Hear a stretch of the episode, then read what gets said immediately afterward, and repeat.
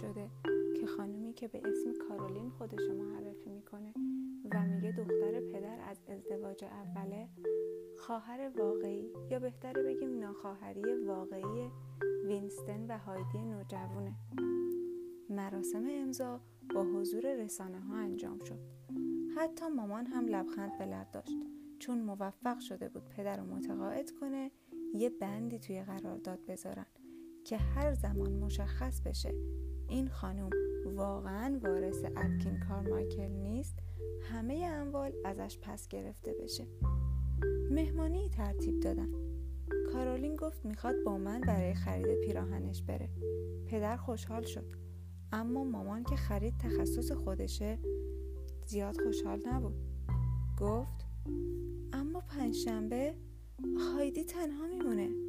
کارولین گفت گریس خودت هر پنجشنبه در میری. یه پنجشنبه هم به وینستن مرخصی بده. پیراهن بلند بنفش توی تن کارولین فوقالعاده بود.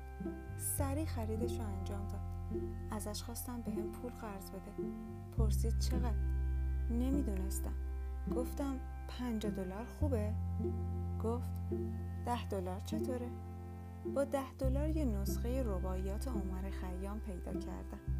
اینقدر با پول کار نکرده بودم که متوجه نمی شدم دارم با پول خودش براش هدیه می‌خرم توی ماشین پرسیدم به نظرت خرید هایدی رو هم خوب می‌کنه؟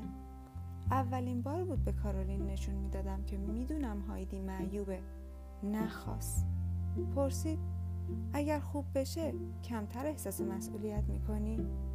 گفتم خیالم راحت میشه احساس گناه داشتم. اما آخه چرا؟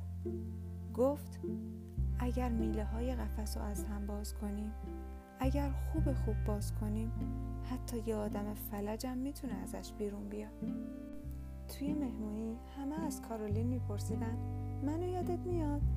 البته برای محک زدن اهمیت خودشون بود نه سنجش حافظه کارولین. بیشتریا رو یادش میومد حتی اگر کارولین ورژن خوبی ازش بود. خانم ترولوپ پیر رسید و پرسید چرا فرزندم؟ چرا این همه سال از تو چیزی نشنیدیم؟ کارولین گفت عاشق شده بودم. عشق فراموشی میاره؟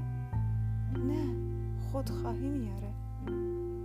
ازدواج کردین؟ نه. الان کجاست؟ مرده.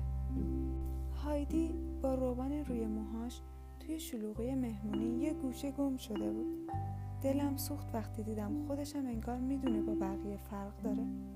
رباعیات خیام رو به جای کارولین به هایدی هدیه دادم. با همه وجود توی کتاب غرق شد.